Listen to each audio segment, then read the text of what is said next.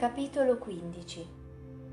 In quel tempo alcuni farisei e alcuni scribi venuti da Gerusalemme si avvicinarono a Gesù e gli dissero: «Perché i tuoi discepoli trasgrediscono la tradizione degli antichi? Infatti, quando prendono cibo, non si lavano le mani». Ed egli rispose loro: «E voi perché trasgredite il comandamento di Dio in nome della vostra tradizione?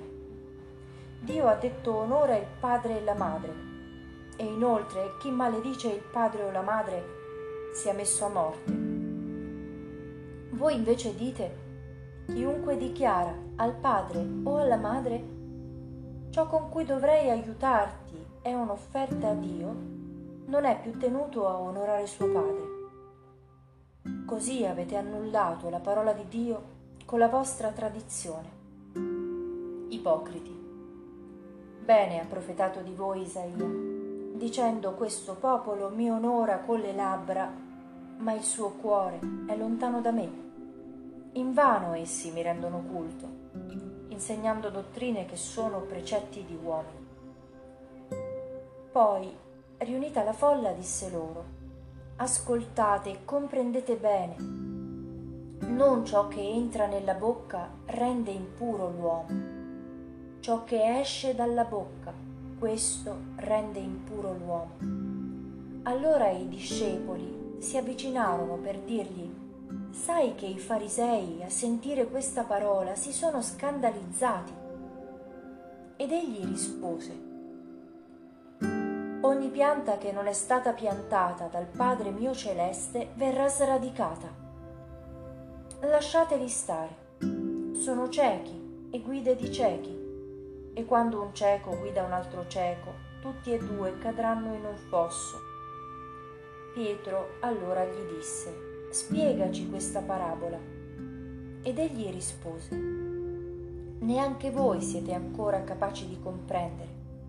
Non capite che tutto ciò che entra nella bocca passa nel ventre e viene gettato in una fogna? Invece ciò che esce dalla bocca proviene dal cuore. Questo rende impuro l'uomo. Dal cuore infatti provengono propositi malvagi, omicidi, adulteri, impurità, furti, false testimonianze, calunnie. Queste sono le cose che rendono impuro l'uomo. Ma il mangiare senza lavarsi le mani non rende impuro l'uomo». Partito di là, Gesù si ritirò verso la zona di Tiro e di Sidone.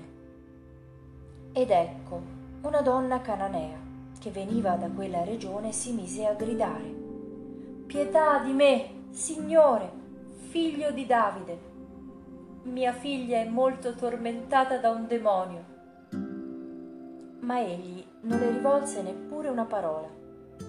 Allora i suoi discepoli gli si avvicinarono e lo implorarono: «Esaudiscila, perché ci viene dietro gridando». Egli rispose: «Non sono stato mandato se non alle pecore perdute della casa di Israele». Ma quella si avvicinò e si prostrò dinanzi a lui dicendo: «Signore, aiutami». Ed egli rispose: «Non è bene prendere il pane dei figli e gettarlo ai cagnolini». «È vero, Signore», disse la donna, «eppure i cagnolini mangiano le briciole che cadono dalla tavola dei loro padroni». Allora Gesù le replicò: «Donna, grande è la tua fede, avvenga per te come desideri». E da quell'istante sua figlia fu guarita. Gesù si allontanò di là, giunse presso il mare di Galilea e, salito sul monte, lì si fermò.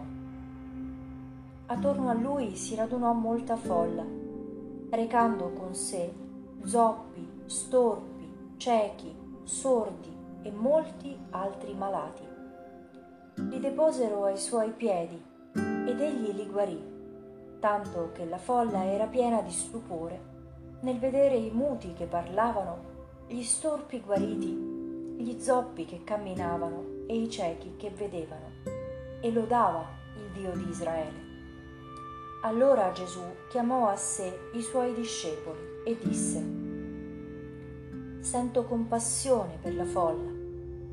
Ormai da 3 giorni stanno con me e non hanno da mangiare.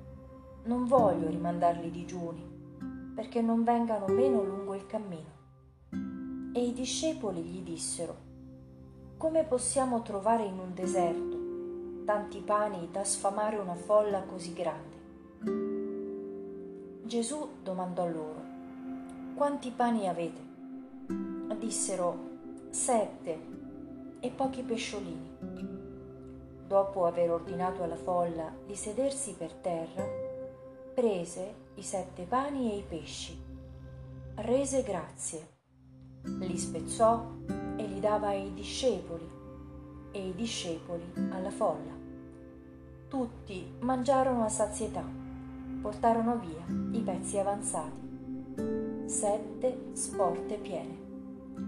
Quelli che avevano mangiato erano 4000 uomini, senza contare le donne e i bambini.